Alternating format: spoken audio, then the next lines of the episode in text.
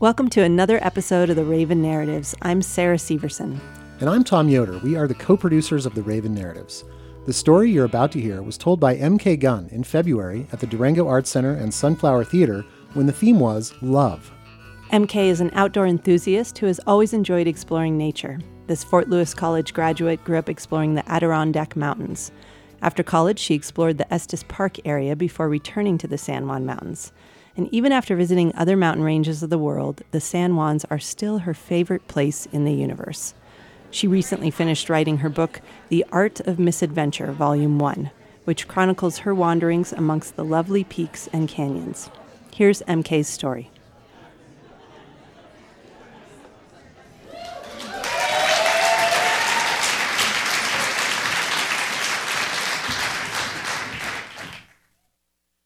Uh, before I begin, I just want to let you know that I love how much love I feel coming out of this audience tonight. So thank you all for being here.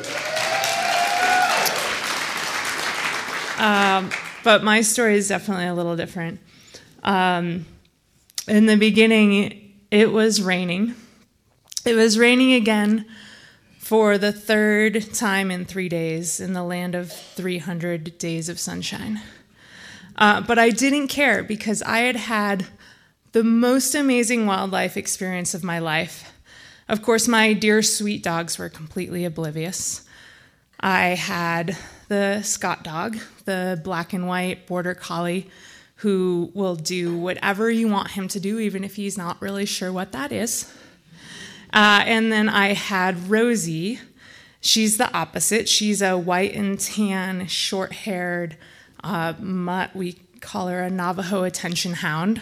She loves everyone all the time, and she's always on leash because she cannot be trusted. Um, and so we had this wildlife experience, but we're, we're always out in the woods. We love being out. And on this particular trip, we were in the Weminuche Wilderness, and I had looked at the map and I saw this trail um, that apparently went nowhere, which made me want to go there because I figured, well, if it goes nowhere, then there's nobody there. And it's probably a really amazing place. It's like this bowl full of mountains and there's wildflowers and whatever. So we set out and we, we go on this really main trail and then we turn up the trail to nowhere, which um, follows this drainage. And immediately I'm going really slow because there's spruce beetle kill everywhere and there's all these down trees. And i'm going up and over and around and up and over and around. And my dogs are looking at me like why are you going so slow? Um, but they were very patient because i had all their dog food in my backpack. Um, and at one point I'm like walking on these stepping stones, and there's a tree over the trail with all these branches coming down and I'm like holding a branch trying to go around it and there's like wildflowers in my face um, and it was very damp and awkward. Um, anyway, regardless, we didn't make it as far as I thought we would that day. So we set camp in this beautiful meadow. So we're down in the drainage and I can see these embankments, but the mountains at the end of the trail, I can't see them yet. Um, but the dogs were frolicking. They didn't care about all of the dead trees standing everywhere. Uh, and there was a really good bear hang, so it was a perfect camp. And the next morning we set off. And I, I still want to see what's at the end of the trail. My dogs, of course, they don't care. They're just happy to be out. And we hadn't gone very far. Um, we were going through the stand of dead trees, and we come out into a meadow that's maybe like four times the size of the Durango Arts Center here. And even before we get there, I heard this noise. Uh, it was very distinctly the sound of mama elk and baby elk. And it's a very hard noise to explain. I wish I could recreate it, but it would be a waste of time to try. Um, and so Rosie, of course, was always on leash, and uh, I put this good Scott dog on leash and we creep to the edge of the meadow. And even before I got there, this herd of elk, maybe like 30 elk, the mamas and babies, were already running away. I was like, wow, those are really smart elk. They already knew we were coming and they were just out of there. Um, but then I look, and so this meadow, it's punctuated with shrubs and these old fallen logs. And only like 50 feet away, I see this head that looks like um, clearly like a bear cub because it has these, these little round ears on it. And I was really glad I had my dogs on leash because immediately I think, oh shit, where's Mama Bear? Um, but this is all happening really, really fast in my head. And before that thought even comes through, I see said bear cubs start going over this very large log. Uh, and as it comes up, I realize the body size is actually more like the size of a coyote. And I'm like, oh, well, it's not a bear cub. Uh, and as it goes over the log, I see the very distinctive indicator of what this animal is. I see the long rope like tail with a black tip. And then, poof, it disappears into the shrubs and into the bushes down by the creek.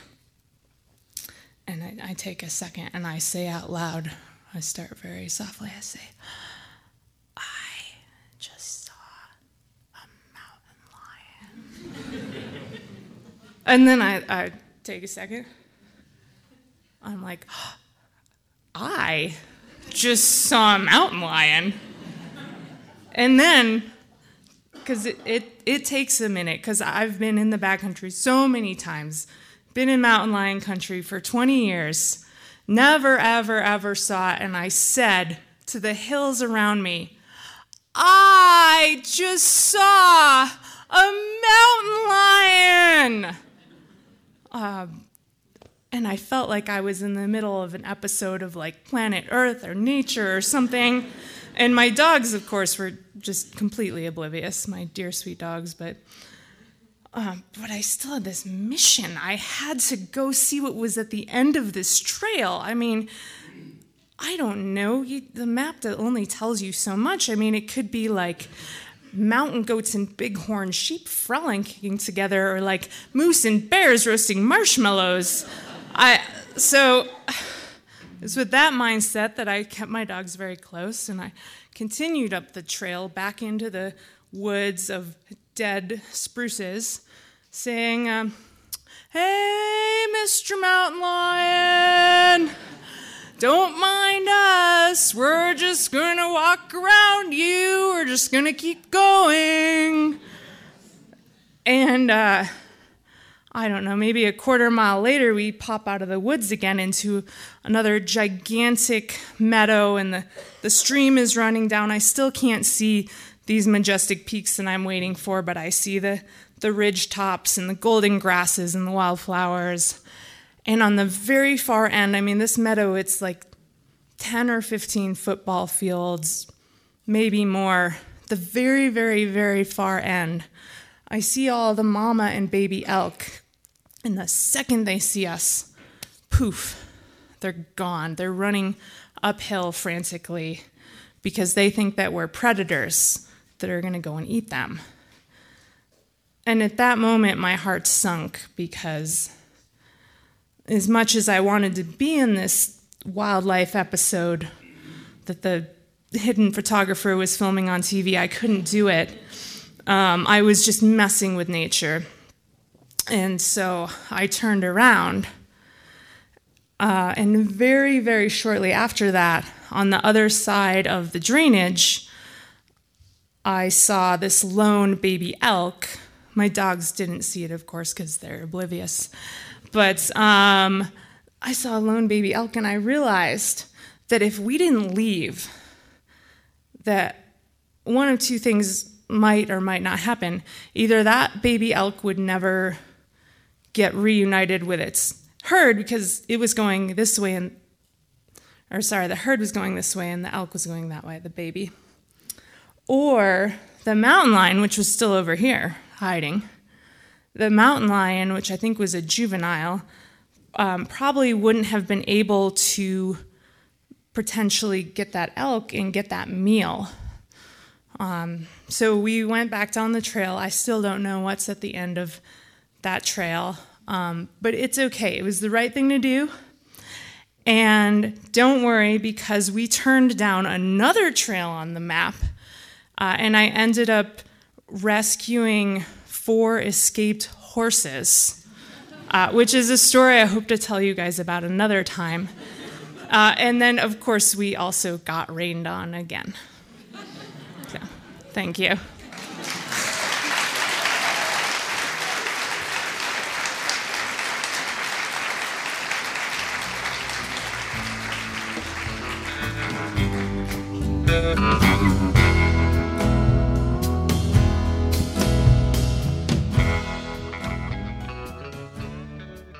Thanks, MK, for telling that story. To pitch your story for a future Raven Narratives event, fill out the contact form on our website at ravennarratives.org. A list of our live storytelling events in 2019 is also on our website on the events page. Subscribe to the Raven Narratives podcast on Apple Podcasts, Spotify, SoundCloud, or Stitcher, and share these stories with your friends. If a particular story makes you laugh, cry, or look at your world with a little bit more clarity, please leave a comment and let us know. Big thanks to our photographer, McCarson Lee of Red Scarf Shots. Check out the portraits of our storytellers on the gallery page of the Raven Narratives website, and be sure to visit her website at redscarfshots.com. And thanks to our fiscal nonprofit sponsor, Mancos Valley Resources. Find out more about the wonderful projects they support in the Mancos Valley of Colorado at mancosvalleyresources.com. The website for buying Raven Narratives tickets, ravennarrativestickets.org, was created by Cortez Web Services. Check out how they can help your business online at cortezweb.com. And our theme music was written and composed by Mo Cooley and performed by Mo and the Moetones. Find out more about their music on the Moetones Facebook page. That's M O E Tones on Facebook.